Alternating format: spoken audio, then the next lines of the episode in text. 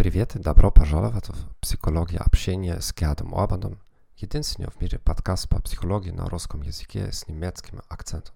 Сегодня мы поговорим о намерениях реализации.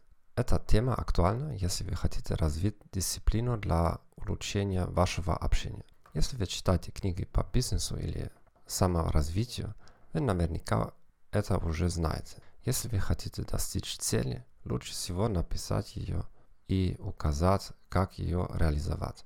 Эмпирические исследования Петера Гольвица подтверждают это утверждение. Намерение реализации определяют, как должна быть достигнута конкретная цель, то есть какие действия мы предпримем, когда, где и как.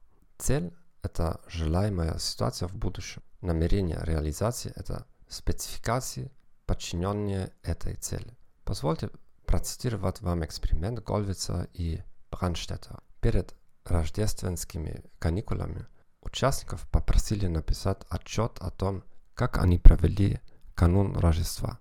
Этот отчет должен был быть написан не позднее, чем через 48 часов после мероприятия, а затем отправлен организаторам эксперимента, которые якобы изучали, как люди проводят свой отпуск в настоящее время. Половина участников была поручено сформировать намерение реализации. Им нужно было указать в анкете, когда и где они намеревались написать отчет в течение следующих 48 часов. Другой половине участников не было предложено указать конкретное время и место.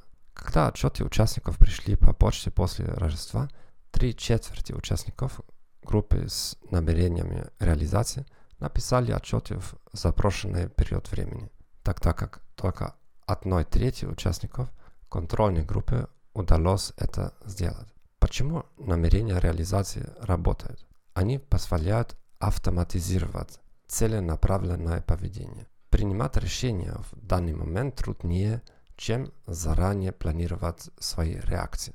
Благодарю вас за то, что слушали этот подкаст. Желаю вам хорошего дня и до свидания.